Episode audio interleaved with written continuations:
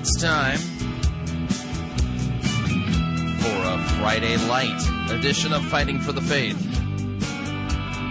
Friday, October 30th, 2009, the day before the official Reformation Day.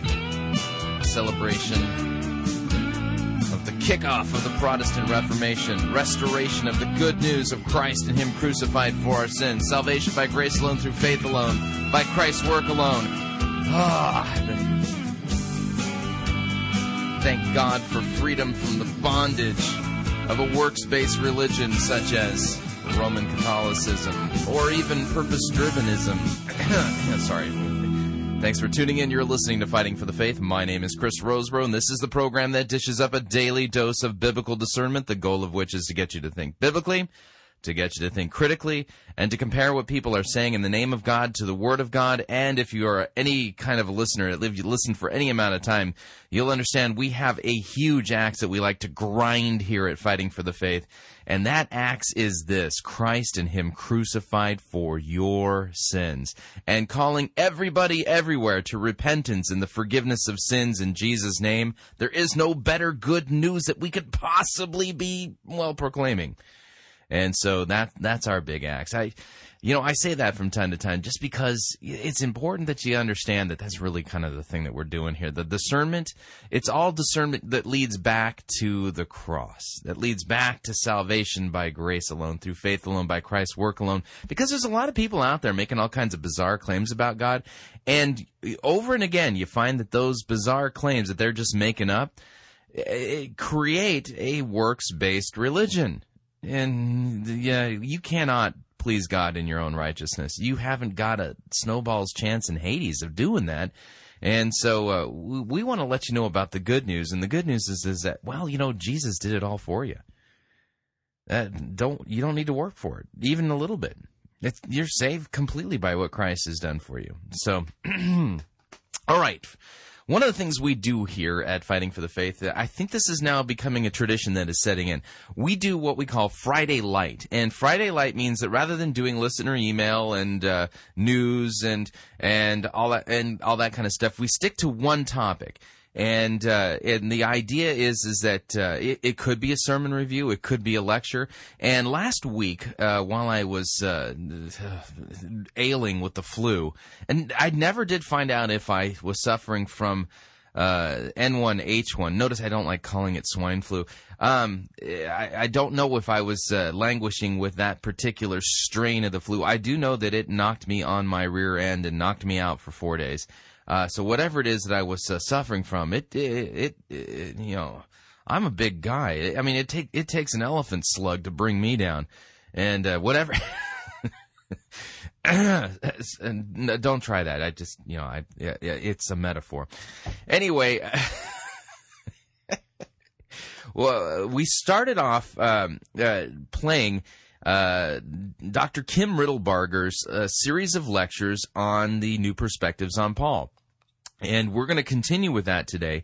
And the goal here is to really kind of give you a flight over the battlefield. And over, you know, I think for the next few weeks we're going to be listening to Dr. Riddlebarger's lectures, because at the end of it you're going to be fluent in what are the primary issues regarding the new perspectives on Paul, what are the new perspectives, and biblically how do we counter it? Because I consider it to be a genuine, legitimate threat against the biblical gospel, and especially the imputed righteousness of Christ aspect of it. And it poses a significant challenge, and there's a lot of people who are falling for it. And so with that, we're going to dive into today's lecture. So here's Kim Riddlebarger, and this lecture is called The Attack Upon the Lutheran Paul by Krister Stendahl and the Introspective Conscience. And that's the title of this particular lecture. Again, this is Dr. Kim Riddlebarger and this is this Christ Reformed Academy lectures that they offer there. Just a top-notch, college-level type of treatment of the topic. And unfortunately, you do not get any continuing education credits or college credits for listening to this. But it will help in the real thing that counts. That's the battlefield that God has put you on, where you get to proclaim Christ and Him crucified for our sins. So here's Dr. Kim Riddlebarger on the attack against the Lutheran Paul. Okay, tonight we are in our series, New Perspectives on Paul. This is our second lecture, and our topic tonight is the attack on the Lutheran Paul, Krister Stendahl, and the introspective conscience of the West. Now, before we turn to our lecture tonight, I'd like to do just a bit of brief review and call to mind the books we were using for our texts. If I can get the thing to go, here we go. It's backwards. And we are using Cornelis Venema's Getting the Gospel Right from Banner, which is a abridgment of his second book entitled The Gospel of Free Grace, Acceptance in Christ. That little book, Getting the Gospel Right, is something you all should own. You all should read it. It's one of these great gems that in an evening you can sit down and work through and get a very good grasp, a once-over-lightly grasp of the new perspective on Paul. It is outstanding. Venema's book reminds me of Louis Berkhof in the sense that he can summarize a lot of material very clearly, very effectively in a small amount of space. So you can pick that up and just, plow through it and get a real good handle on this in one reading. Now, the Getting the Gospel Right is an abridged version of the Gospel of Free Acceptance in Christ. Dr. Venema did his Ph.D. at Princeton. He knows this topic very well. The Gospel of Free Acceptance is a very good scholarly look at this from a conservative reform perspective. And then the book I recommend to those of you who want to go a little deeper and look at, say, the history of this and look at this from a more critical perspective, I would recommend Stephen Westerholm, Perspectives Old and New on Paul, the Lutheran Paul and His Critics. Westerholm does a really good job of summarizing the history of the development of this so-called New Perspectives on Paul. He offers some of his own conclusions. I don't agree with everything that Westerholm concludes, but he does defend the Reformation view and the Reformation understanding of Paul. And there's the history in that volume is probably worth the purchase of the book just for the first half of it to get the history laid out here. So that's where we left off last time in terms of bibliography. And you can get at the current stuff, if you wish, in Westerholm's book. Now, I'm going to jump ahead here until we get to slide number... I don't know how to run PowerPoint, so we're still going by the seat of our pants here. I think we left off right there. That's where we left off last time. Good. See, I'm getting it. Slowly but surely, I'm getting it. I'm going to use the board, yeah. So those of you on this side, you may want to scooch over to the other side because I'm going to use the chalkboard here as well, so... Okay, this is where we left off last time. You recall that the major tenets of New Perspective include the following. Number one, Luther got Paul wrong. Now, according to New Perspective, and the New Perspective, as I mentioned last time, has evolved somewhat, beginning with Stendahl through the work of E.P. Sanders, James D.G. Dunn, and then N.T. Wright. So, as New Perspective got going, according to Stendahl, and we'll talk more about Krister Stendahl tonight, Luther was a man with a guilt-ridden conscience, and he was greatly burdened by his own sins.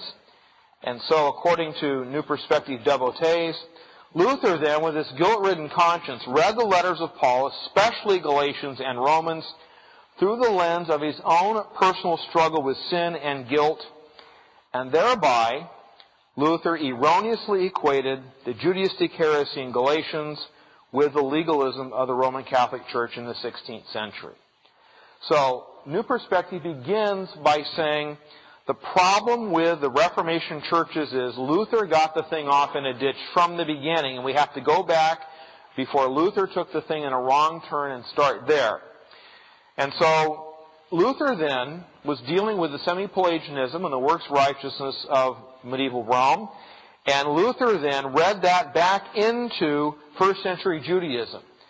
Luther looked at the Roman Catholicism of his day with its legalism, with its idea that grace enables us to perform good works, which actually merit salvation. Luther looked at that and then read that understanding of guilt, sin, and grace back into first century Judaism.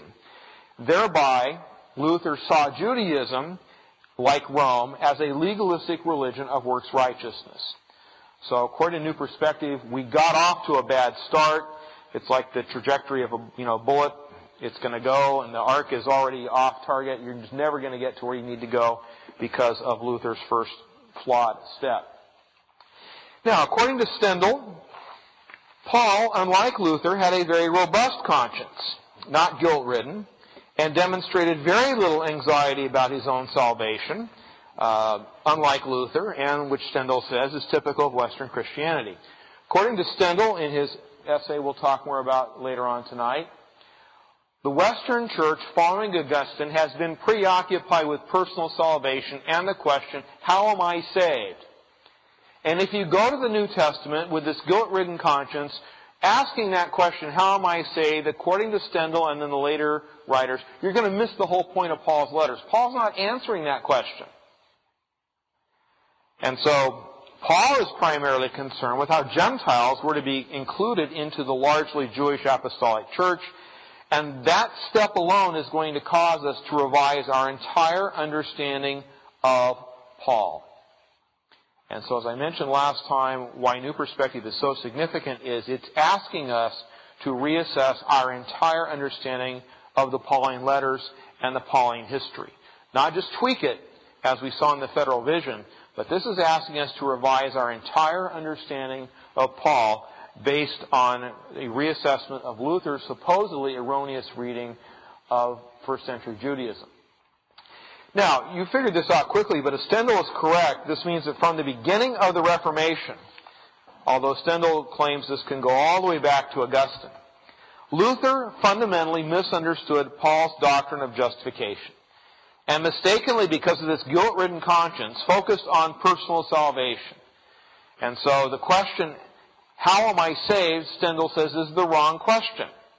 Instead of seeing the real issue, and that is Jewish-Gentile relations within the church. That's what Paul is actually dealing with in his epistles. The question is, should Jews exclude Gentiles? Should there be division in the church? Stendahl's response is, that's what Paul's dealing with. Paul is not answering the question that so many Westerners have, how can I be saved? Rather, Paul's dealing with the question, why is there so much division in the church, and why are Jews excluding Gentiles? And that, as you can see, changes everything.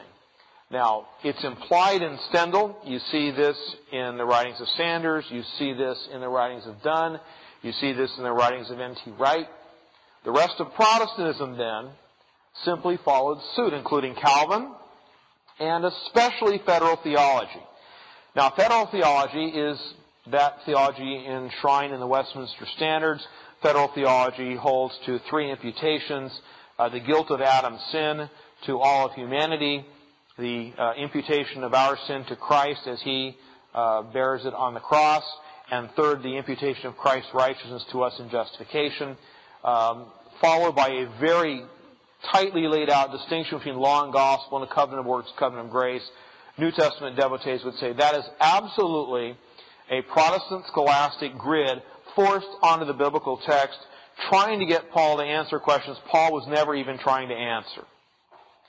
And so Protestantism then, especially Luther, certainly Calvin, and all of those confessional Reformed Christians have been off on this trajectory, taking them away from a true understanding of Paul, and implied by that, causing all of the division between the various Christian factions, including Rome and Orthodoxy. The reason why we're not making progress in ecumenical relations is because of Calvin, Luther, and the federal theologians, the Reformed scholastics. They're the problem, not the solution. So you all should be feeling a bit nervous because this is a frontal assault, and you have to see it as such, upon the Reformation tradition, especially Luther and especially Calvin. Notice Riddlebarger here is discussing this in terms of battle. This is a frontal assault. That's exactly what this is. And you don't stick your head in the sand when you're being attacked, a frontal assault. Don't stick your head in the sand when you're being flanked. You don't surrender. You counter with God's word. And he's done an artful job here of pointing out what their primary argument is. What's the primary argument? Luther erroneously got it wrong. It wasn't about your right standing before God. He's trying to figure out how to get Jews and Gentiles to get along. Okay, we continue. Now, this focus upon personal guilt, then, in Luther, allowed Luther to create what New Perspective writers would say is an artificial and unbiblical distinction between law and gospel. If you read the New Testament supposedly through the lens of this introspective Western conscience trying to get at the question, how am I saved? You're going to pit law against the gospel. But the resolution to law and gospel is very simple. The law was the Jewish system that they were trying to impose upon the Gentiles. Once Christ came, Jews could no longer impose the law upon the Gentiles. And when Christ comes, the law is no longer binding on Gentiles. And that's what the law-gospel distinction in the New Testament is about. It's not about what God demands, what God freely gives. That's the wrong set of categories. And so if you do that, New Perspective people say, you end up with a radical antithesis between law and gospel instead of a way to make harmony of them. And right away you can see the idea of making harmony between the law and the gospel will go right at the root of the historic Protestant doctrine of justification. This is the axe at the root of the tree, so to speak. Now, the problem here is if you make a distinction between the law and the gospel in the way in which Luther did, trying to resolve this question of, look what God's law demands of me, I'm unable to fulfill it, therefore I'm a sinner, therefore I'm in trouble unless God provides a payment for my sin, and unless that righteousness is imputed to me. That makes justification a mere legal declaration. Where have we heard this before? That this moves the discussion from a familial family discussion of God as a loving father to a courtroom and just a verdict. It makes the New Testament a sterile courtroom situation in which God is now judge issuing a verdict. And it destroys then the supposed relationship between a father and his children grounded in the love of God. And so justification becomes a legal declaration. It focuses upon the individual as opposed to the church collectively.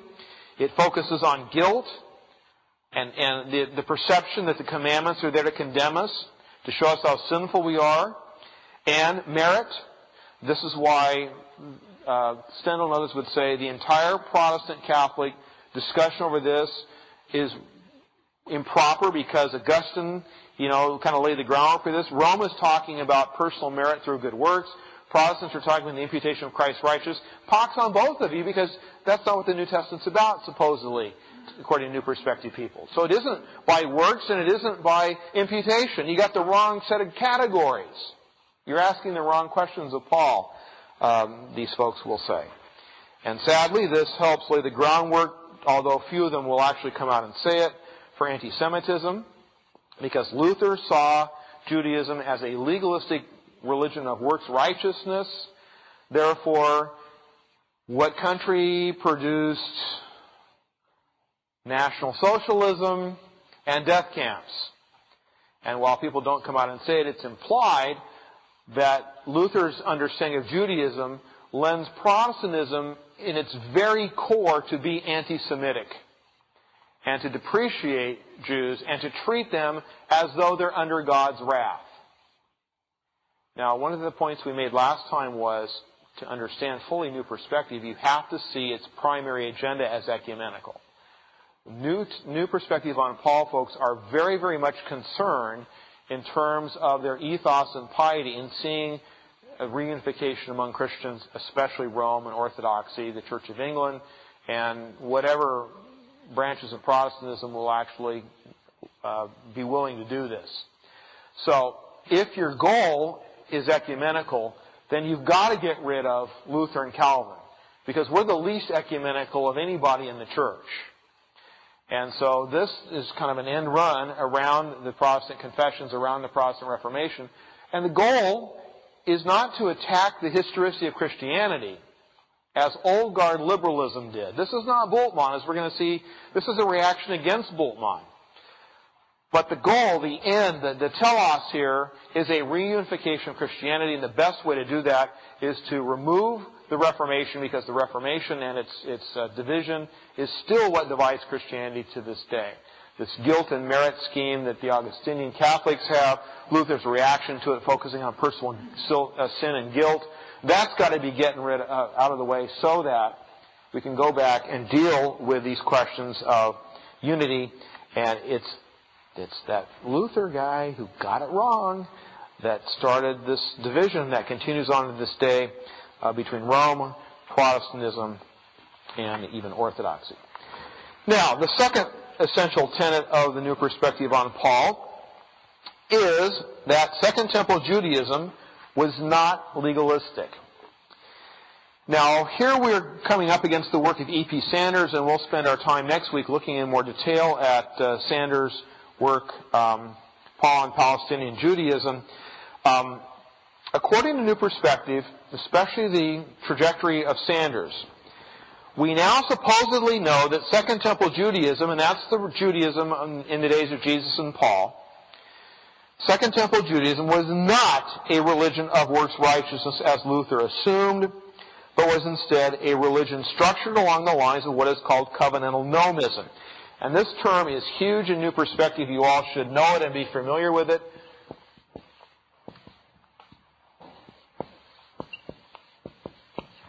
Covenantal nomism. Huge. The idea here is the Jews are the elect people of God. God chose them as the apple of His eye, and therefore they are placed in the covenant by grace. And here you'll find covenant used without any discrimination between covenants. You just have covenant all thrown together. No differentiation made between the various covenants. All particular aspects of redemptive history related to covenant are all part of covenant. And this is kind of a radical monocovenantalism.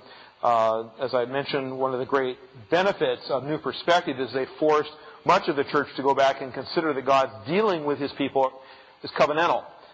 Very, very helpful stress, and there's much in New Perspective exegesis that brings the light of covenant to bear on some really problematic passages. In that sense, it's helpful.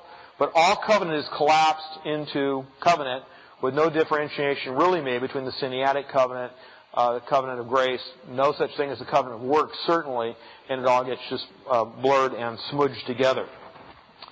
Now, since the Jews are the elect people of God, they're placed in the covenant by grace, they're not placed in the covenant through a semi-Pelagian scheme of works righteousness. Says Sanders, look, when you look at the sources, the sources of Second Temple Judaism, there's repeated mention made of God choosing this people not because of anything in them, but because of something good in God.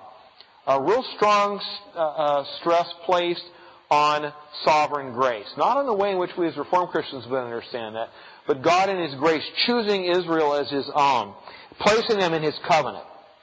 Now, as this is fleshed out, the Jews, however, maintain their place within the covenant through obedience to the law and through the means of the atoning sacrifices that God has provided for His people.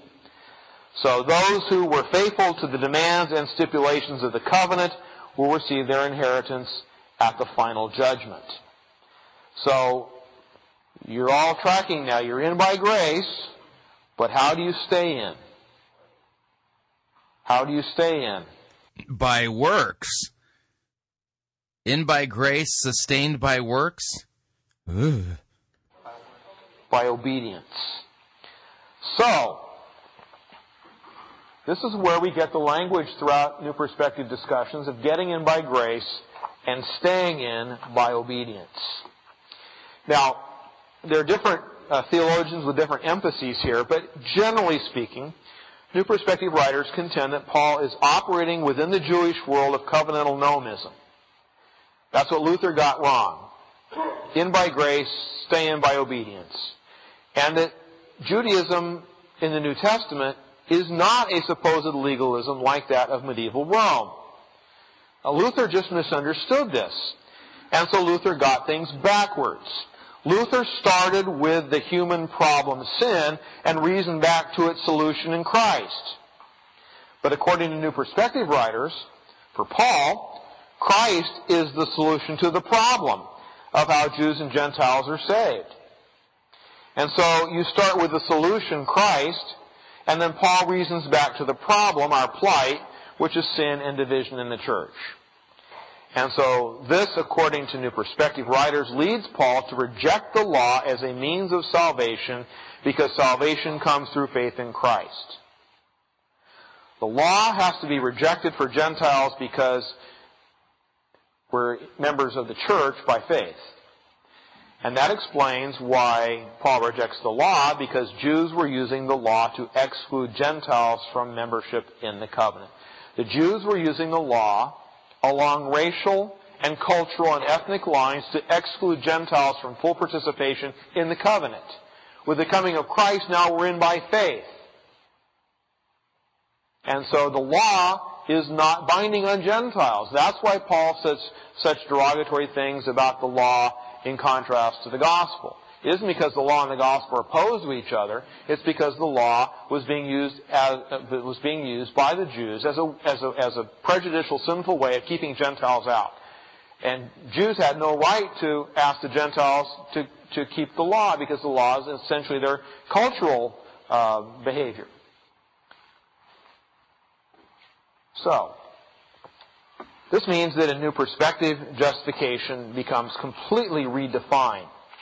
Justification does not deal with how individuals are to be saved.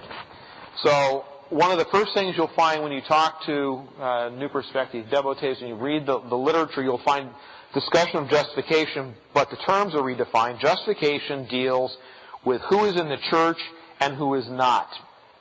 All those who believe in Jesus are in, members of the covenant, whether Jew or Gentile. And the problem with the Judaism of Paul's day was not that it was a legalistic system of works righteousness, as Luther had taught, but the Jews were excluding Gentiles from the church.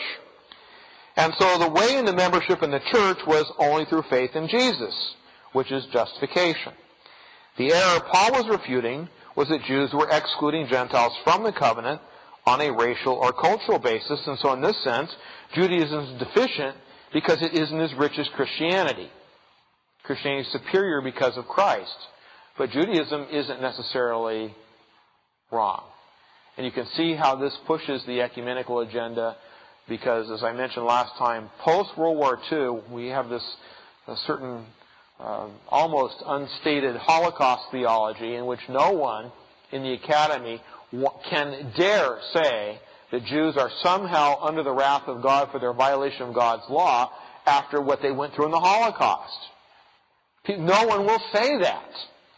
And so New Perspective then offers a way to say that Judaism is fine for Jews, but for Gentiles, it's faith in Christ. Gentiles are not under the law because the law was for Israel, and the law has to do with these cultural and ethnic badges. So you can just see how the whole system is being redefined here from the ground up. And so this is not just a minor tweaking. This is a complete redefinition of everything. Now, this is especially true in the writings of E.P. Sanders. First century Judaism was radically exclusive and tied to the law and its ceremonies, whereas the coming of Jesus was supposedly to ensure that membership in the covenant was not limited only to Jews. And so, in the light of Christ, it's argued the Jews had no business requiring Gentiles to obey their law. And so this means that justification is not in any sense a central doctrine in Paul. It's not tied to individual salvation, as historically Protestants have made it out to be. Justification deals with the inclusion of the Gentiles into the covenant, into the church. And therefore, according to New Perspective, it has nothing whatsoever to do with God imputing to us the righteousness of Christ through faith so that we can be declared righteous. Rather, we're justified if we're members of the covenant community through faith in Jesus. If you're in the covenant, you're justified, Jew or Gentile. If you're in the covenant, you're justified. You're in by grace. You stand by obedience. If you're in the covenant, you're justified. To be justified means to be in the covenant. An entire reworking of the definition. Now, a third essential tenet of New Perspective has to do with the phrase works of the law, a passage prominent in Galatians 2:16, that this refers not to good works, as we have historically understood, but to Jewish ethnic badges. And I can't say the word badges and not think of Mel Brooks. It's like Moses coming down the mountain with the 15. No, the 10 Commandments. Mel Brooks has just destroyed that text for me. Badges? We don't need no stinking badges. Paul's phrase, works of the law, according to the New Perspective, does not refer to good works done in obedience to the commandments, but instead refers to those ethnic badges, or what New Perspective writers, especially Dunn, call boundary markers, things like circumcision, dietary laws, feast days, and so on, things that essentially divided Jews from Gentiles.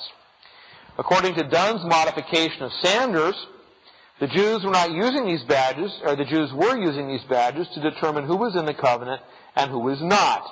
And that's what Paul is refuting, not the idea we get in by good works. We are in by faith, not by ethnic badges, not by keeping these boundary markers. We're members of the covenant by faith in Jesus, not through dietary laws, feast days, circumcision, and so on.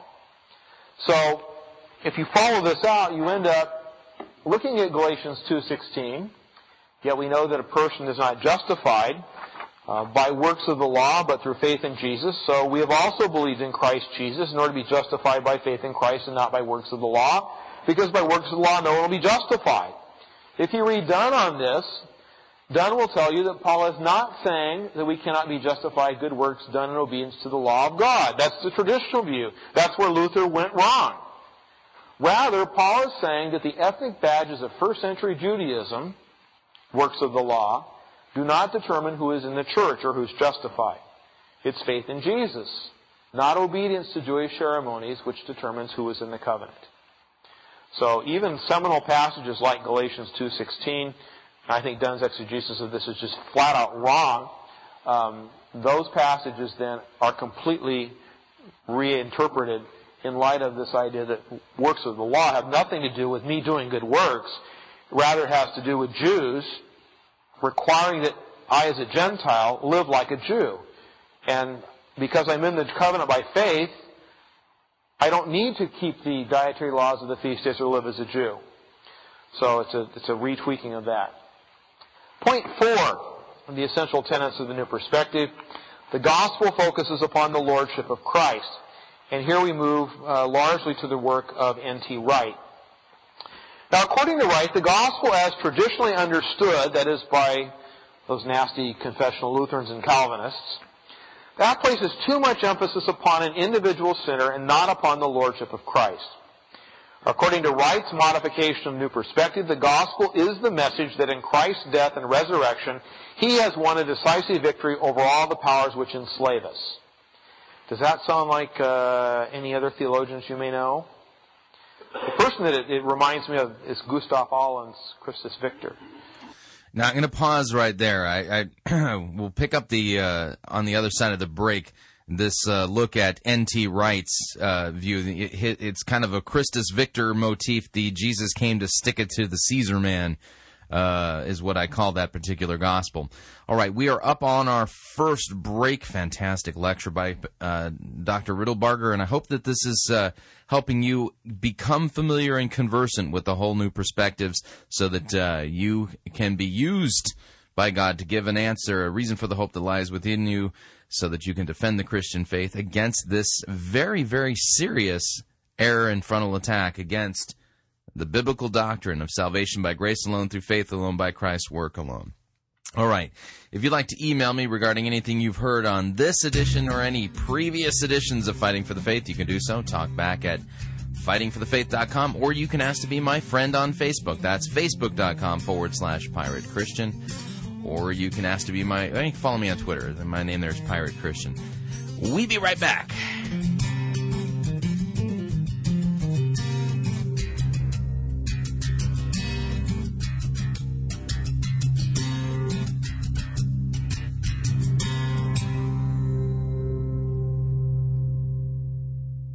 Unless your righteousness surpasses that of Rick Warren, you cannot be saved. You're listening to Fighting for the Faith.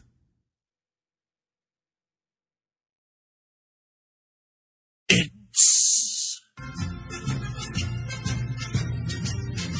Monty Python's Flying Christian Circus Church.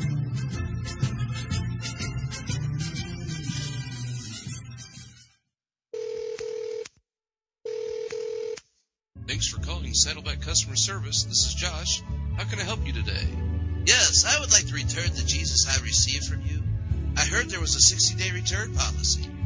Yes, sir, there is. But can I ask you why you want to return Jesus? Well, I was told if I received Jesus, he'd fix all my problems. And quite honestly, I'm not satisfied with this Jesus. Sir, what is your Jesus doing right now?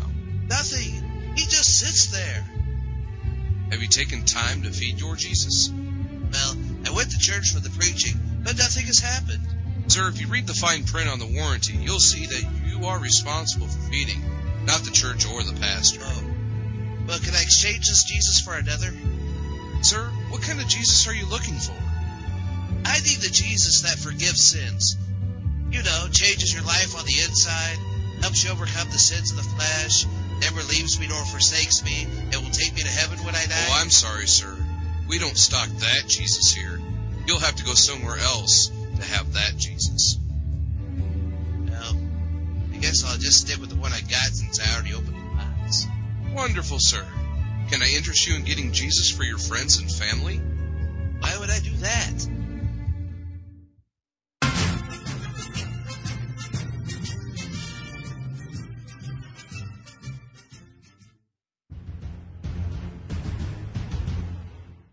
What if the entire resurrection was a hoax?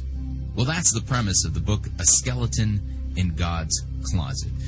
Written by Paul L. Meyer, the story is about Dr. Jonathan Weber, a Harvard professor and biblical scholar who's looking forward to a sabbatical year on an archaeological dig in Israel. But a spectacular find that seems to be an archaeologist's dream come true becomes a nightmare that could be the death rattle of Christianity. This book is carefully researched and compellingly written. A Skeleton in God's Closet explores the tension between doubt and faith, science and religion, and one man's determination to find the truth no matter what the cost. Said Paul Erdman of the New York Times, with A Skeleton in God's Closet, Paul Meyer has created a new genre, the theological thriller. It reads like Robert Ludlum while expertly exploring the origins of Christianity. It's a superb book. A Skeleton in God's Closet is available at piratechristianradio.com. It's right there on the homepage. It's available for $14.99 plus $4.95 shipping and handling, and all proceeds support the ongoing work of Pirate Christian Radio. Visit piratechristianradio.com and get your copy of A Skeleton in God's Closet today.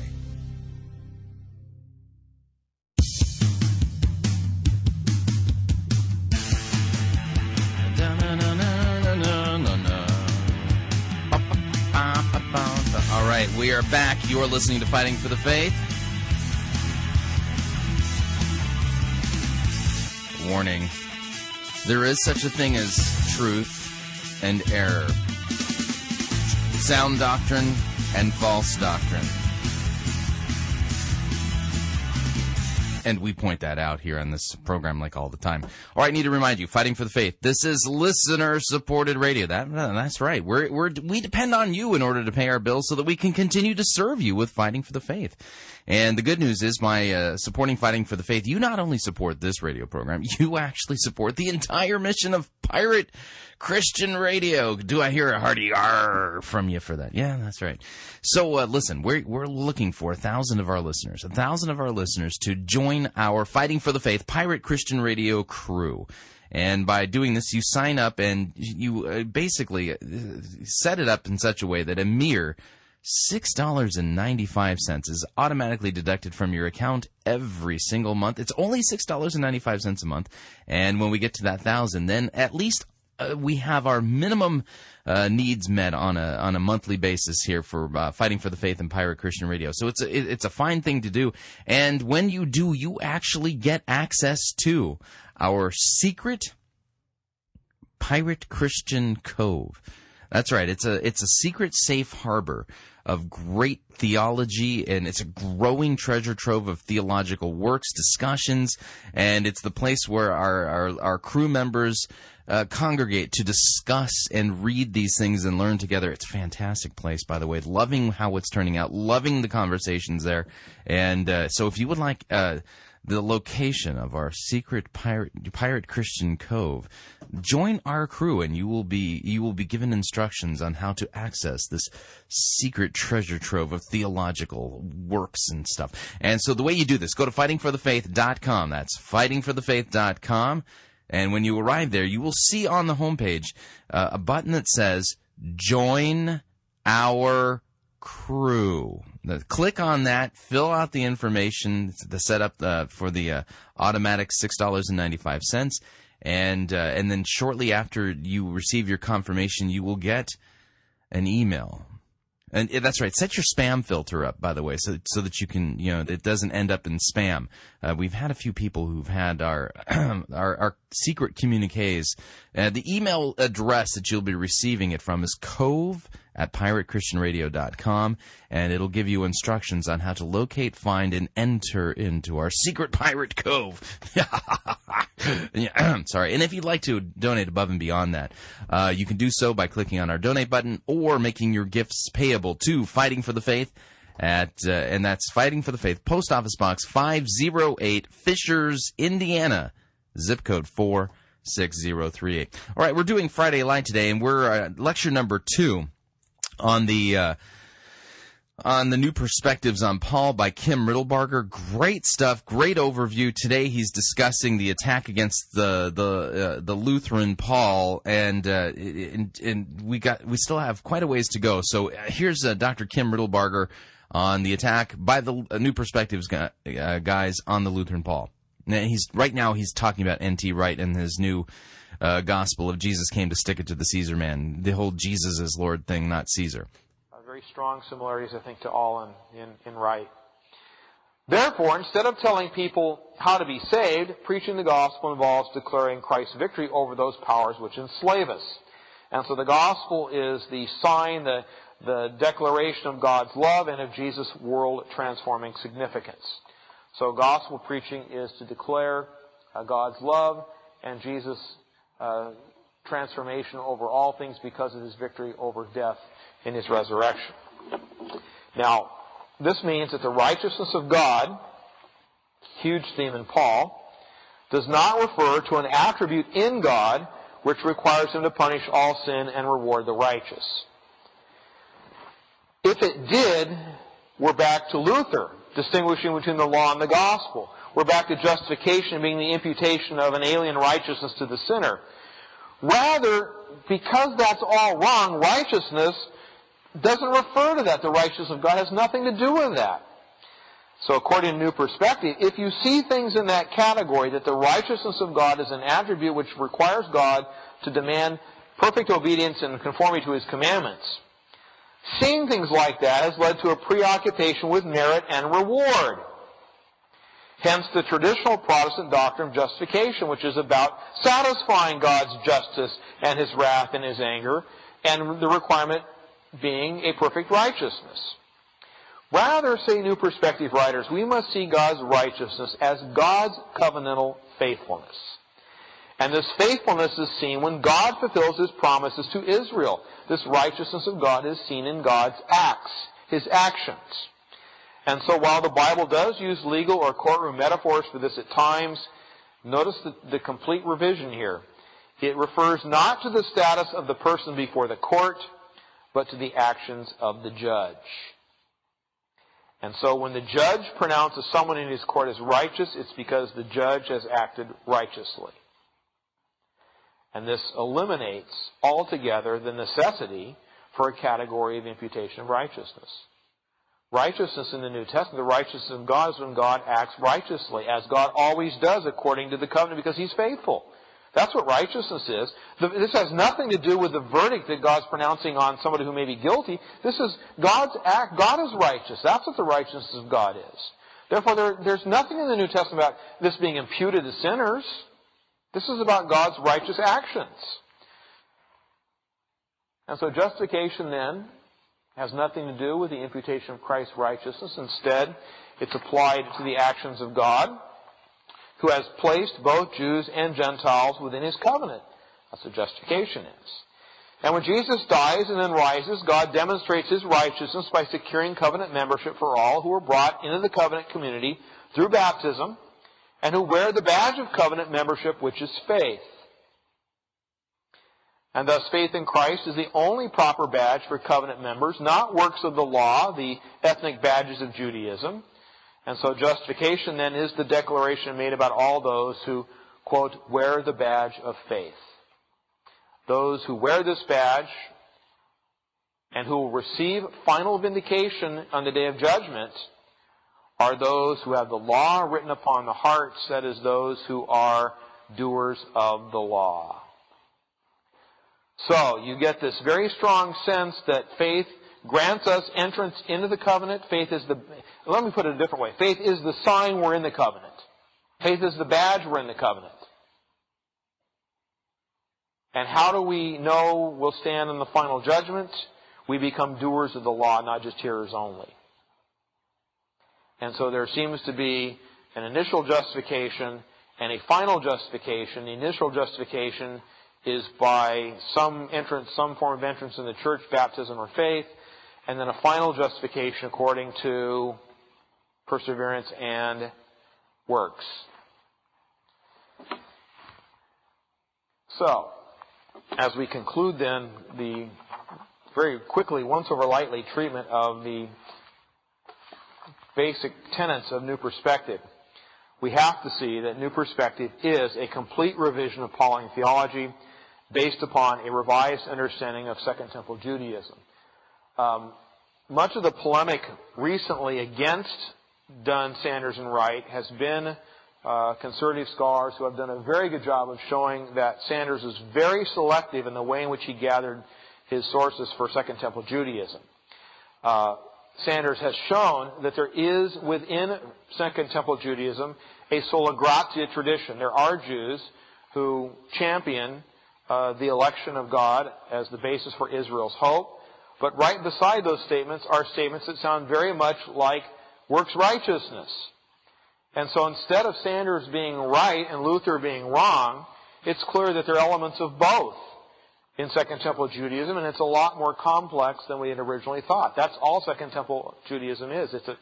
There are all kinds of diverse and various elements in Second Temple Judaism, and Sanders is wrong when he says it was exclusively a sola gratia religion. It is not. 2, New Perspective is a complete rejection of the traditional Protestant understanding of justification. Luther got it wrong. Everyone who follows Luther perpetuates Luther's basic error. 3rd, according to New Perspective, the law-gospel distinction is a distortion of Paul's gospel. So would any attempt then to push for imputation, any attempt to push for a covenant of works, covenant of grace distinction. All those things are utterly fallacious, a complete misunderstanding of Paul. And 4th, according to New Perspective, justification is not a central theme in Paul, and it has to do with who's in the covenant through faith in Jesus, not with the imputation of Christ's righteousness, which is why N.T. Wright can say this isn't justification doesn't fall in the heading of soteriology, of salvation. It falls in the heading of ecclesiology. It has to do with who's in the church, not with who's saved. So that's a quick once-over-lightly summation of the essential tenets of New Perspective, and that gets us to our topic tonight, which is the attack upon the Lutheran Paul, the works of Krister Stendahl. And we've got about 25 minutes, so I'll go through this fairly quickly. Now, Krister Stendahl was born in 1921. Apparently he's still living. He's a Swedish theologian, New Testament scholar, had been the Bishop of Stockholm for some time. He's now Emeritus Bishop. He received his doctorate, Uppsala, in Sweden, a highly academic Lutheran university. Well-renowned, highly regarded, I should say. He became professor and dean of the Divinity School at Harvard. And if you know anything about Harvard Div, you know it's to the left of Saturn. It's about as left-wing an institution as you can get. He was at Harvard and then was elected Bishop of Stockholm. After retiring, he returned to the United States and is now Mellon Professor of Divinity Emeritus at Harvard. That's where the picture comes from, by the way, is Harvard's current webpage, so they still show him as a professor.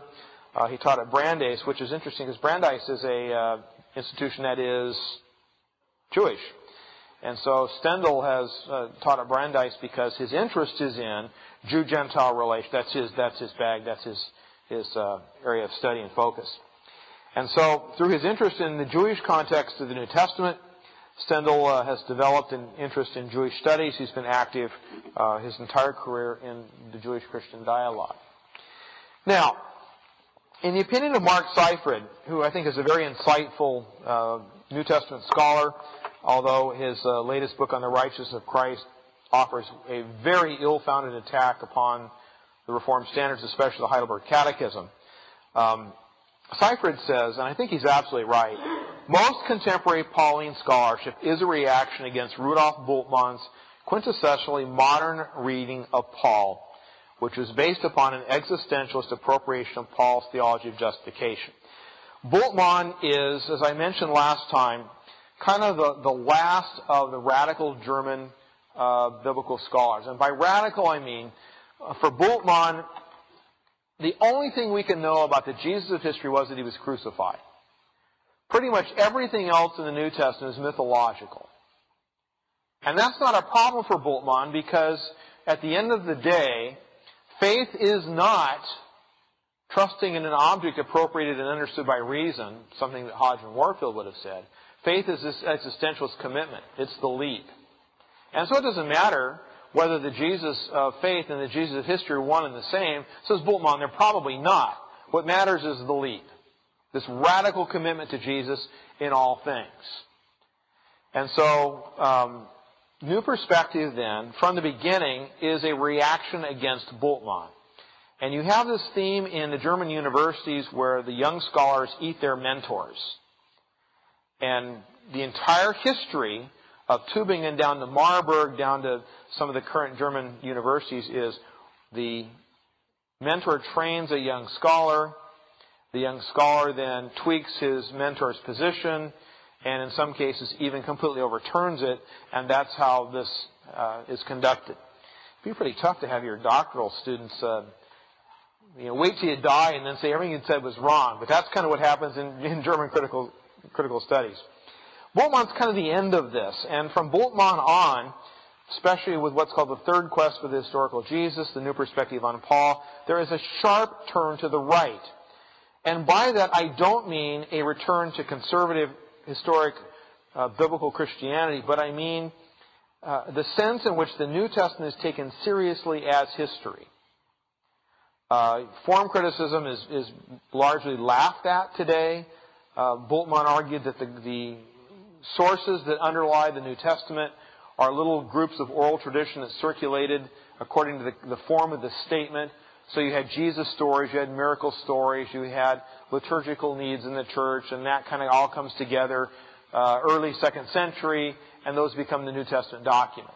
You don't get that after Bultmann. Even in Jesus studies, there are a few radical Bultmannians around, maybe Dominic Cross in the Jesus Seminar. But by and large, the New Testament scholars today, Martin Hengel and others, take the New Testament pretty seriously as history. Don't believe it's divinely inspired, may not believe in things like the deity of Christ, but see it as real history, see the Judaism which it formed as important, concerned about getting back at what really happened in a much less destructive way as Bultmann. And so writing largely in reaction to the moralistic theology of Albrecht Ritschl. Ritschl is the tail end of the German moralists, where basically the goal was to make Jesus look like a German liberal. As Rod says, Jesus is just like Alan Alda. He's urbane. He can be a little flippant. He's basically there to help you live a happy life, and because he cares about you. And he happens to embrace all of the great themes of the Weimar Republic. He's a German. And so Bultmann is reacting against Ritschl, and he constitutes, I think, what is the high water mark of the modernist impulse. Bultmann is about as radical as it gets. And so building upon this Kantianism that was thick at the University of Marburg, Bultmann's existentialist interpretation of Paul's doctrine of justification fits into this intellectual framework of a Europe that's been brutally torn apart by two horrible world wars. There's a reason why existentialism succeeded in Europe and never really got a foothold in America. Because after World War I, remember, there's a whole generation of young men that just went off to war and never came back. Millions of young men gone. The cities intact, but, you know, half of France still has mustard gas. You know, animals are still stepping on unexploded artillery shells. Then you've got, in the cities, economic collapse. You have the rise of communism.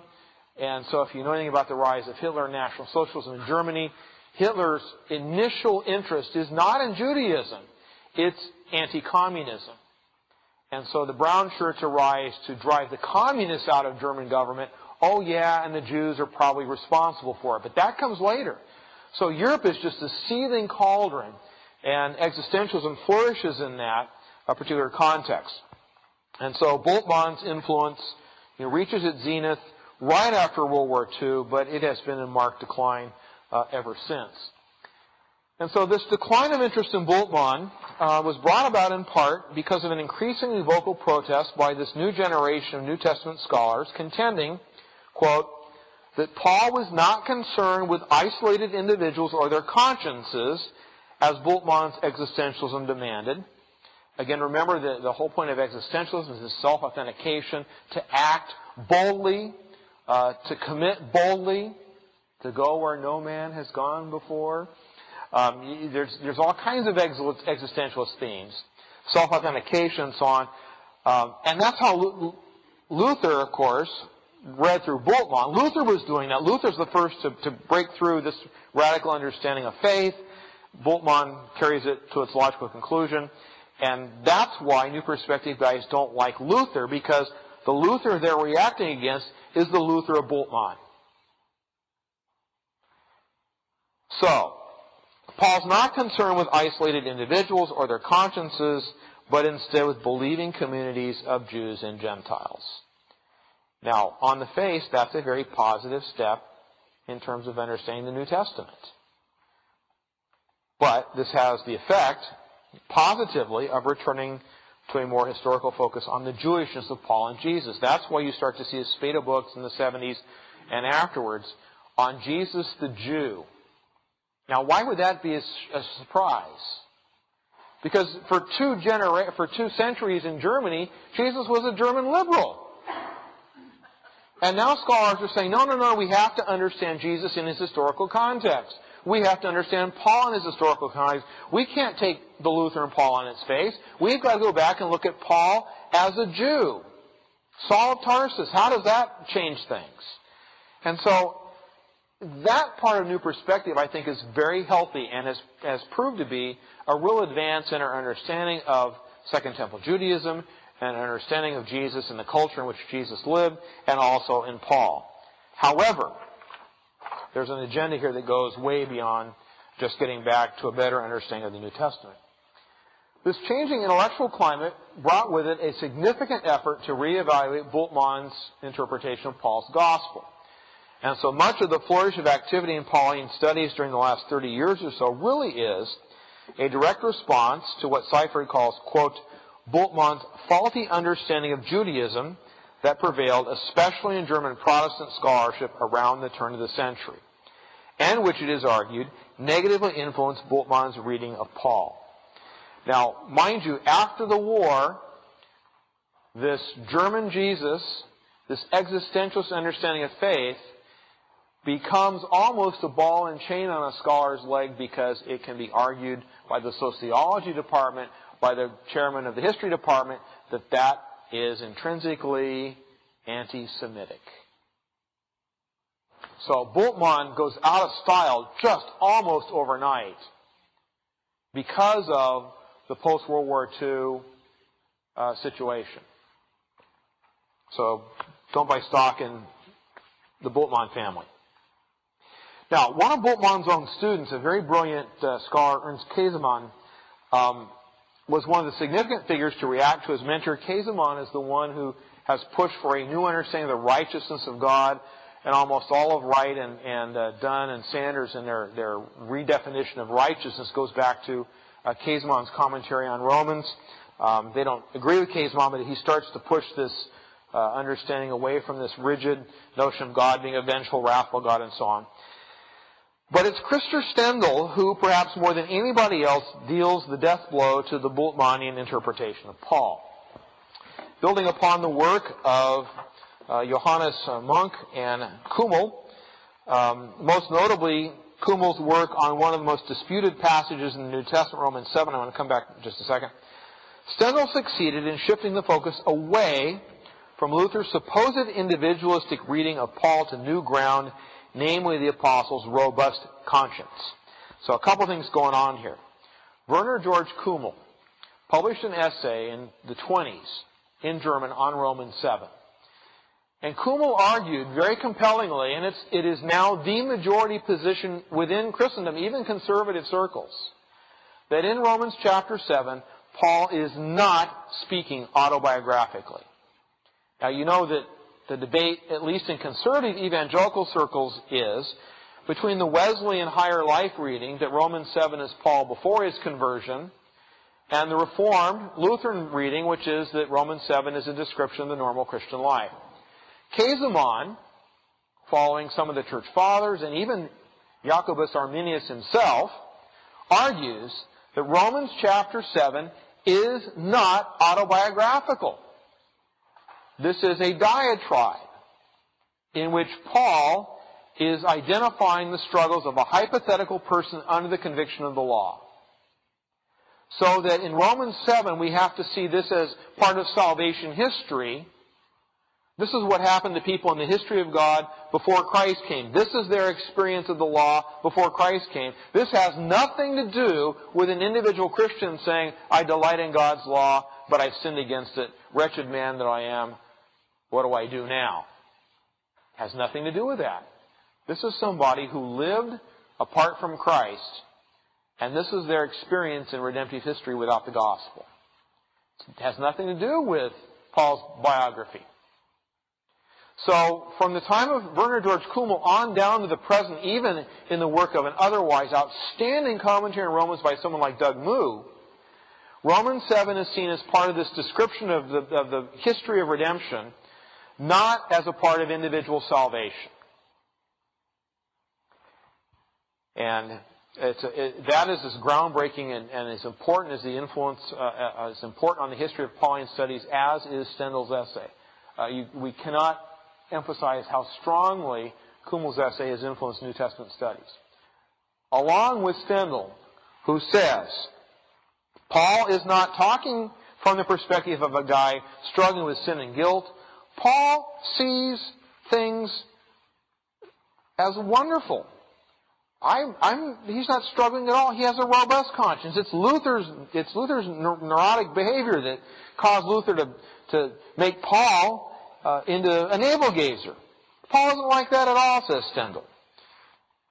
Now, according to Stendahl's groundbreaking essay, The Apostle Paul and the Introspective Conscience of the West, first published back in 1961, it's extremely problematic, says Stendahl, to seek for a kind of common universal human experience which can transcend the ages. Think about that for a second. Human experience is not static, but dynamic. So our struggle as Westerners with high technology is not going to be the same as first century Palestinians.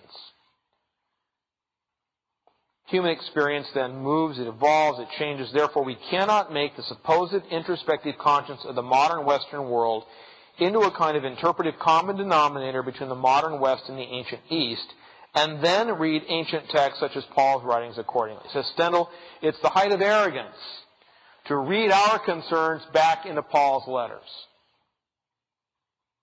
And we come at this with this guilt-ridden conscience. We come at this with the white guilt, you know, with all the horrible things we've done to all the oppressed peoples of the world. And then we go back and read Paul as though this is an explanation to our guilt, when Stendahl has nothing to do with that. And so Stendahl argues, and I'm quoting, The problem becomes acute when one tries to picture the function and the manifestation of introspection in the life and writings of the Apostle Paul. It is the more acute since it is exactly at this point that Western interpreters have found the common denominator between Paul and the experience of man.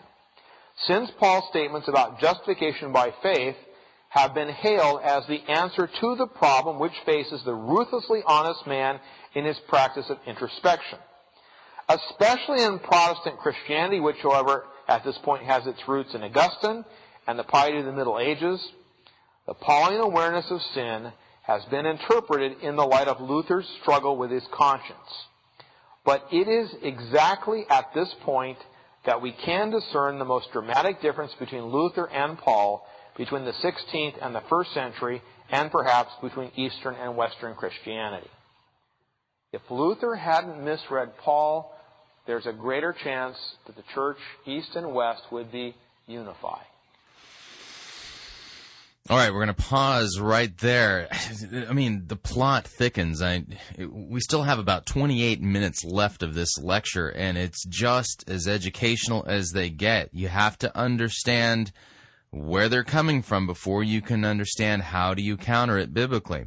And Krister Stendahl is, I think he's way off the mark. However, his argument, at least it's coherent. But I think it overlooks some very, very important things. But I can't wait to hear how Dr. Riddlebarger resolves the conflict at this point. So we're going to pause here for our second break and pay some bills, and we'll go from there. But again, very compelling stuff. Look forward to hearing the resolution on the other side of the break. Now, if you'd like to email me regarding anything you've heard on this edition or any previous editions of Fighting for the Faith, you can do so. Talkback at fightingforthefaith.com, or you can ask to be my friend on Facebook. That's facebook.com/Pirate Christian, or follow me on Twitter. My name there, Pirate Christian. We'll be right back.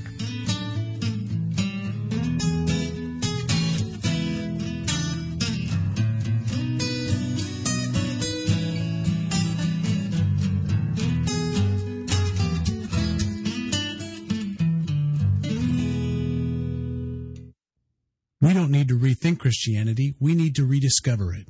You're listening to Fighting for the Faith.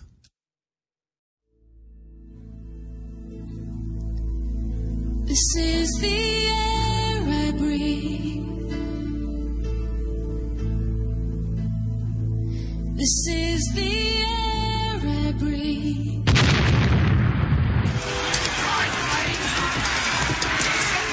I've had enough of this sissy, pansy, turning photo-written music you have the audacity to call worship. Men, put this entire girly praise band in the boo box. Let's wheel in the organ and get some real worship music underway.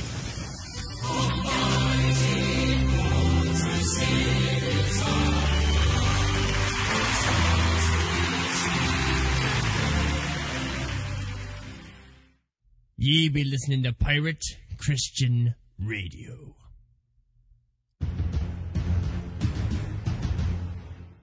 What if the entire resurrection was a hoax? Well, that's the premise of the book A Skeleton in God's Closet. Written by Paul L. Meyer, the story is about Dr. Jonathan Weber, a Harvard professor and biblical scholar who's looking forward to a sabbatical year on an archaeological dig in Israel. But a spectacular find that seems to be an archaeologist's dream come true becomes a nightmare that could be the death rattle of Christianity. This book is carefully researched and compellingly written. A Skeleton in God's Closet explores the tension between doubt and faith, science and religion, and one man's determination to find the truth no matter what the cost. Said Paul Erdman of the New York Times, with A Skeleton in God's Closet, Paul Meyer has created a new genre, the theological thriller. It reads like Robert Ludlum while expertly exploring the origins of Christianity. It's a superb book. A Skeleton in God's Closet is available at piratechristianradio.com. It's right there on the homepage. It's available for $14.99 plus $4.95 shipping and handling, and all proceeds support the ongoing work of Pirate Christian Radio. Visit piratechristianradio.com and get your copy of A Skeleton in God's Closet today. The holiday travel season is rapidly approaching, and the last thing you want to do, especially in these economic times, is pay more for airfare and travel expenses than you need to. That's why Pirate Christian Radio's featured advertiser, Cheapo Air, I kid you not, that's their name, provides travel services that you need at the lowest possible prices. Cheapo Air is an 8-time consecutive HitWise U.S. Top 10 Award winner for diversified travel services. So if you're looking for low-cost airfares for the upcoming holiday season, Cheapo Air has what you're looking for. And if you visit our website, piratechristianradio.com/cheap, that's right, piratechristianradio.com/cheap, you will find on that page a special promo code that will save you an additional $10 off of any airfare or travel services that you purchase at Cheapo Air. That's right. So visit piratechristianradio.com/cheap and book your holiday travel today. All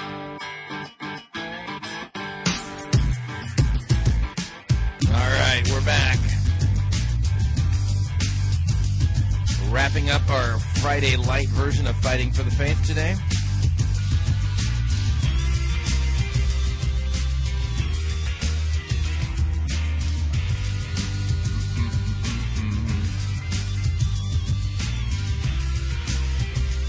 It's going to be a busy weekend. All right. So without any further ado, here's the last segment of Kim Riddlebarger on the new perspectives on Paul, the attack against the Lutheran Paul, or the attacks against the Lutheran Paul. We've been listening. You know what I'm talking about. Decrepitude. I'm telling you. Here we go. It's Protestantism, and it's stress upon the guilty conscience and upon the personal quest for salvation that has driven Christianity off into the ditch. Everybody got that? And that's driven by the ecumenical movement, the desire to see Christianity reunited. That's just fundamental to this. And if you don't see that, you'll miss, I think, the whole agenda of New Perspective, and especially what people like Wright and others are doing. Now, so Stendahl, what's needed is a corrective. And, of course, he'll provide us with one. What we need is a fresh look at the Pauline writings themselves, especially those which will ultimately demonstrate that Paul was equipped with what in our eyes must be called a rather robust conscience. In Stendahl's interpretation of Philippians 3, it probably would be a good idea to read the passage, Philippians 3, 4 to 6.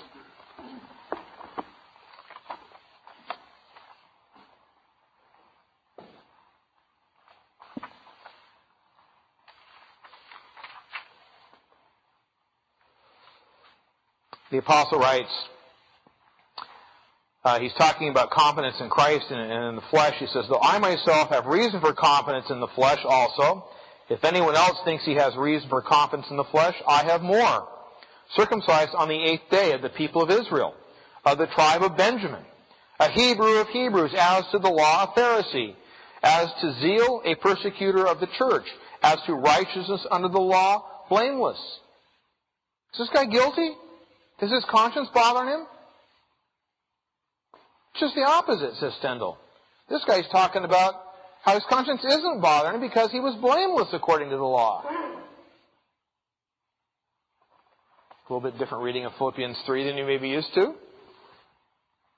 And so Paul speaks, says Stendahl, most fully about his life before his Christian calling, and there's no indication that he had any difficulty in fulfilling the law. Close quote.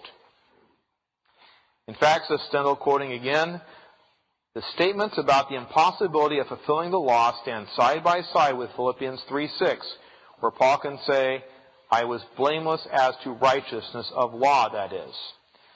So Paul speaks about his subjective conscience in full accord with his Jewish training.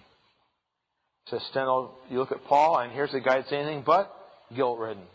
Here's a guy whose conscience is very robust. This isn't anything remotely close to what Luther says Paul is like.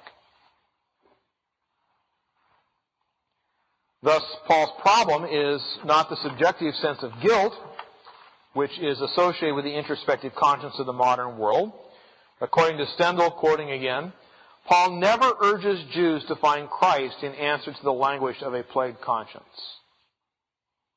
Now start to run through the New Testament, or start to run through the Pauline letters in your own mind. Paul never urges Jews to find Christ as the answer, or find in Christ the answer to the anguish of a plagued conscience. Wow, that's quite a statement. Whew. The Western mind errs, as did Luther, by reading transgression language individually and therefore psychologically rather than corporately as Paul intended.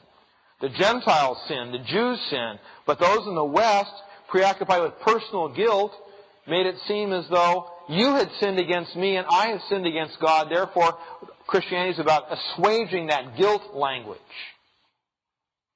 That's not what it's about at all. Paul didn't respond like that, says Stendahl. So this means that Paul's point is not about an individual finding peace with a gracious God and relief from personal guilt, but about how Jew and Gentile, as distinct ethnic groups, fit into salvation history respectively. Quoting again, the actual transgressions in Israel as a people, not in each and every individual, show that the Jews are not better than the Gentiles. So all Paul is showing is that Jewish self-righteousness has no basis. Gentiles are in by faith. Jews have the law. The Jews can't use their law to judge Gentiles and think they're more righteous than Gentiles are. That's what Paul's saying. And so they've sinned as a people, hence they stand guilty before God, quoting again, as guilty as the Gentiles. And thus salvation is now found in Christ, not law. Quote, an avenue which is equally open to Jews and Gentiles, since it's not based on the law, in which the very distinction between the two rests. And so, this means that Luther's notion of simul justus et peccator, who are simultaneously sinful and justified, may have some foundation in Paul's writings, but it cannot be substantiated as the center of Paul's conscious attitude toward personal sins. So, if you're reading Paul's letters and you think Paul's talking about how you can be justified and freed from the guilt of your individual sins, you're reading Paul through the Western conscience. You're not reading Paul as a first-century Jew would. And apparently, says Stendahl, Paul did not have the type of introspective conscience which such a formula seems to presuppose. And so that would explain in part why Paul makes such infrequent references to forgiveness of sin. Now think about that for a minute. Paul makes infrequent reference to the forgiveness of sin, and why the Antonicene Fathers in the Eastern Church have focused upon doxology or meditative mysticism or exhortation, and not with plagued consciences of the West. That's why the Church Fathers, that's why the Orthodox churches in the East are far more concerned about doxology and mystery than they are with sin and guilt. And so according to Stendahl, the problem we are trying to isolate could be expressed in hermeneutical terms somewhat like this, and I'm quoting. The Reformer's interpretation of Paul rests on an analogy where Pauline statements about faith and works, law and gospel, Jews and Gentiles are read in the framework of late medieval piety. The law, the Torah, with its specific requirements of circumcision and food restrictions, becomes a general principle of legalism in religious matters.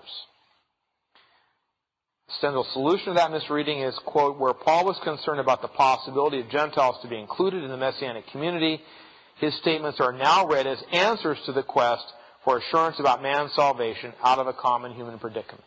There is no common human predicament because human character changes. It's dynamic, not static.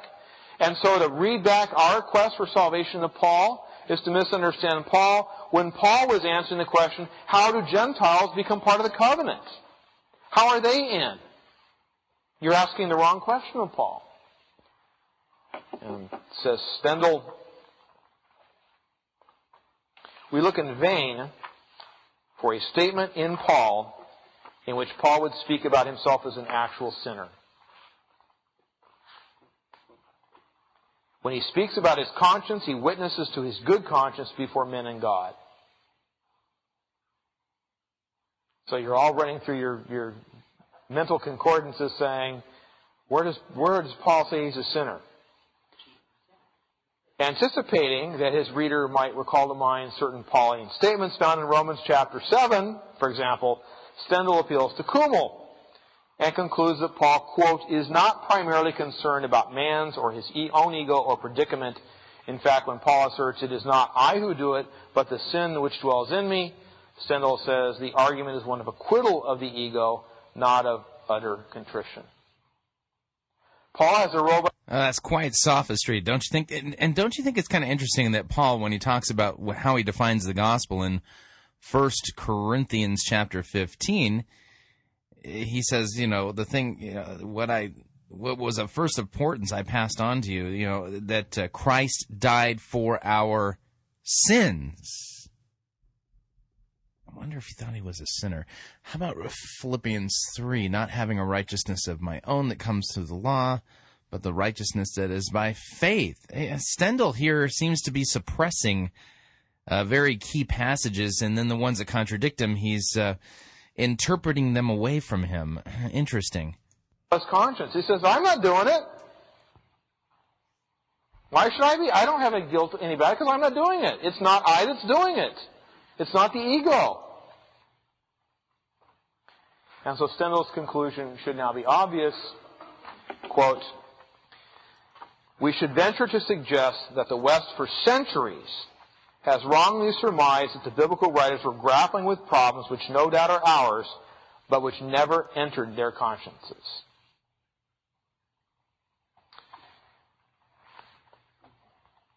And so, as we move on, this is the bridge to the next section, and we'll quit here.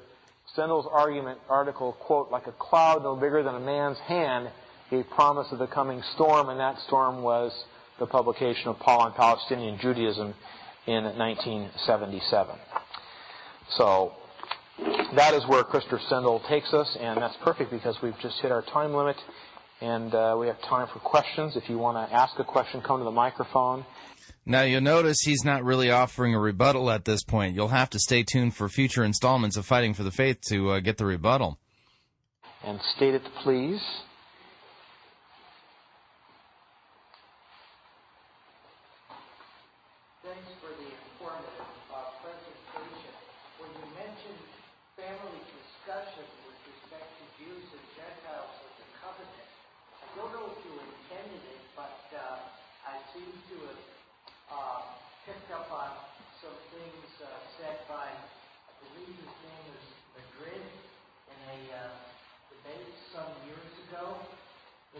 To me that this new perspective, far from taking issue with Rome, actually seems to be defending her doctrines. A couple things in response to that. One is, as I mentioned last time, I thought New Perspective would be a boon to Catholic apologists like Pat Madrid and others, but you hardly find them making any mention of New Perspective, and the reason is New Perspective has a different agenda than the Catholic apologists have.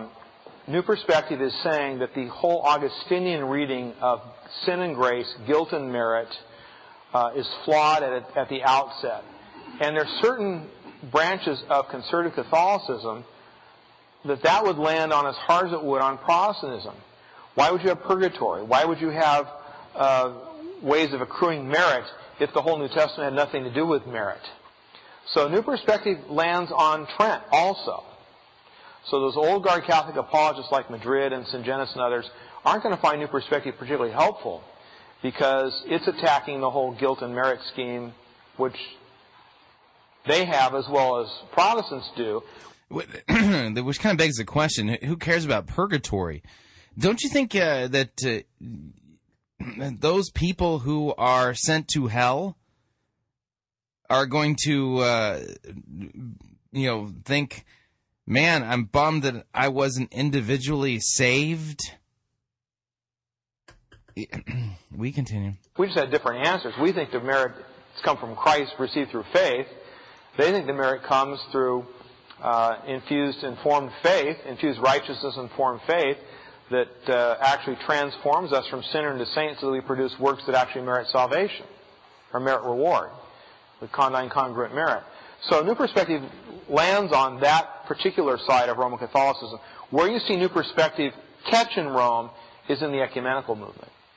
Because those in Rome who want to see reunion, especially the Church of England or the Orthodox, will find in Stendhal, for example, hey, the problem is the way we're reading Paul. If we just get this sin and merit language out, it'd be much easier to make peace with the East, because then we have the doxology and mystical things in common with them. So new perspective doesn't serve that particular end.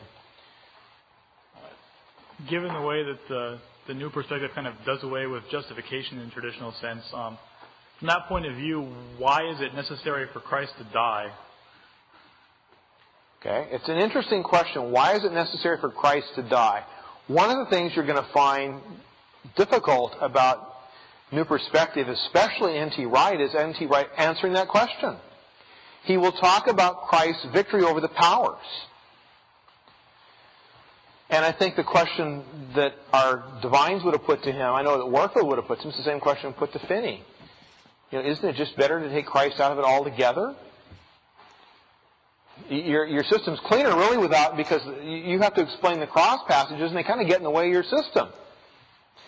So I think that the place where Wright has the most difficult time is explaining to Christians what the cross means. I think you're exactly right. I think that's the one place where Wright's system, it sounds very good in his reworking of justification, because Christians like the idea of covenant.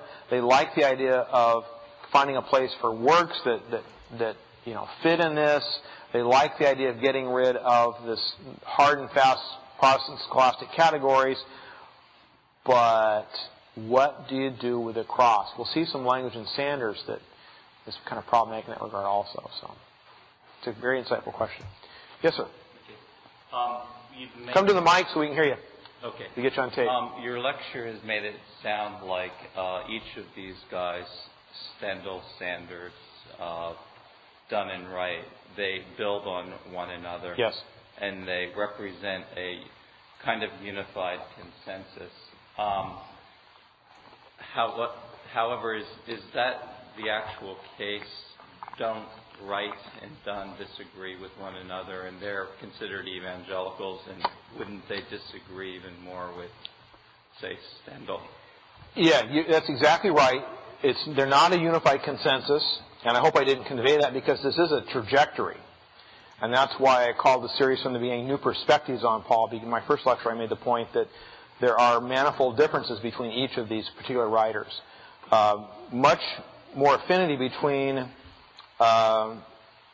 Sanders and Dunn on certain things, but Dunn basically takes Sanders' kind of incomplete understanding of Paul and tweaks it, and then Wright builds on Dunn. So there's instead of seeing this as a unified position, there's a definite trajectory from Sanders, from Stendahl to Sanders to Dunn to Wright.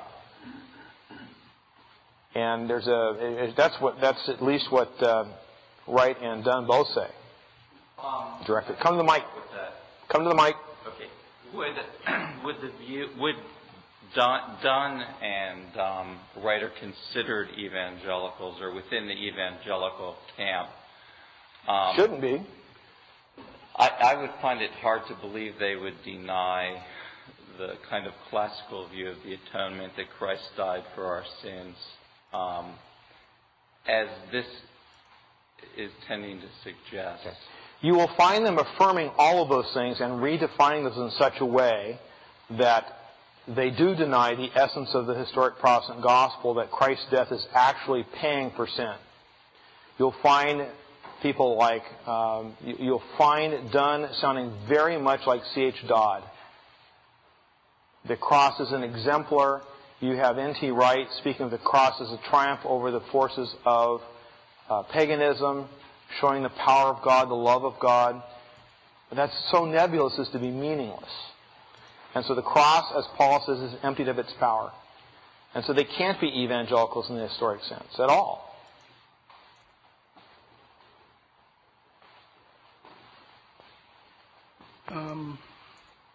Is one, in the new perspective, is one saved by keeping all the law? I mean, can someone keep the law perfectly? And if that's the case, how do they deal with, where Jesus talks about adultery and killing your brother in your thoughts? How do they deal with those kinds of passages? Your question presupposes that you've misunderstood Paul because you're asking about salvation.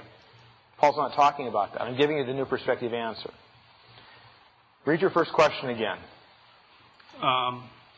About, well, you said earlier on that the covenantal nomism that they stay in by obedience. I mean, how obedient does someone have to be to stand in the judgment? You tell me. It's nebulous. It's undefined. As Wright says in one place, when he works through Romans chapter 2, the hearers of the law will suffer loss on the day of final judgment because it's the doers of the law who are justified. So your question presupposes your Lutheran understanding of Paul. You've got to get rid of that. Because this justification is about wearing the badge of faith and being numbered among the believers. It's not about how many works you do or how many works you don't do. Their answer to that question is entirely different than the answer we would be apt to give. That's what I want you all to see. They would say the question is based on Luther's understanding of Paul. Now, I think you're exactly right. I think the first question that pops into my mind is the same question you were asking, and the same question Michael was asking. What's the cross in this? What's it do? What shows us the victory of God over the forces of paganism?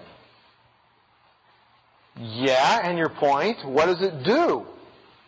And when you press them on that, well, you're reading this as a modern Western. You're concerned with your own guilt. You're concerned with works and merit. Paul isn't concerned with that. So that's where I'm pressing you to see this is a completely reworking of the whole Pauline understanding of the gospel. And so, Paul, I would say, if you're in that system, you probably would be, your counsel would probably be, become a doer of the law, not a hearer only. So you have the badge of faith, you're in the church, now live like it. And don't get bogged down in the particulars, that's legalism. Okay, that being said, what I want to know is then, is this sort of a postmodern perspective on looking at the Pauline theology? And then if there's no common predicament to man, that it's dynamic rather than static, then how did they view original sin or Adam and all of that kind of thing? And then what about other religions that, Muslim or Buddhist or whatever, is it okay for them then? If the Jews, that's okay for them, and Christianity is okay for us? Yep. Very interesting questions. First question is, I think in some way, some of the New Perspective writers, certainly N.T. Wright, is critical of much of postmodernism, its relativism, its immorality, and so on. And yet I think there's a real problem when you start to articulate the victory of Christ over the powers, over the forces of the age. There's a problem making that theological. It's going to go to ethics, which is why, for example, the New Perspective writers are now discussing in great detail what they call Pauline empire. As I mentioned last time, N.T. Wright just a year ago came out in a speech against the United States and the war in Iraq, saying that the United States and its behavior in Iraq manifests all the signs of the principalities and powers that Paul is calling down fire on. So it goes to world events, it goes to symptomatic things, it goes to politics, not to any kind of individual question of how am I right before Holy God, because that's the wrong question. It just evades that whole discussion. So in terms of self-conscious being postmodern, no. In terms of identifying the question and the problems of the age, it's going to go to politics and Darfur and world starvation and global. It's going to go green. You can just bet on it. All that stuff it's just right around the corner. If it hasn't already, it will, because if there's no need for a cross in relationship to personal sin, then ethics is the only place it can go, and that's where all of these movements eventually go, and they all collapse on the rocks there. As far as Adam, that's a fine Christian myth. Jewish myth. Original sin? Yeah. My question really isn't theological per se, but more sociological, historical. Wondering if he's taken criticism sociologically or historically, because it seems he could be guilty, Stendahl being. I don't know so much about Sanders and the rest, but having looked at some of those longer passages, he seems he could be guilty equally of anachronistic fallacies that he's accusing traditional Protestants of. And if Luther's taken such a beating, what do the historians say to him? What do the sociologists say to him about the fact that the Eastern Orthodoxy fled from traditional Christianity 500 years before Luther, and the Crusades were occurring 400 years before Luther? Yeah, there were radical divisions that... I think you've answered your own question. I think those are all issues that Stendahl would be very difficult, would have a very difficult time dealing with. And as I said, the problem that a lot of modern New Perspective theologians have is the Luther they're reacting against is the Luther they've received through Bultmann.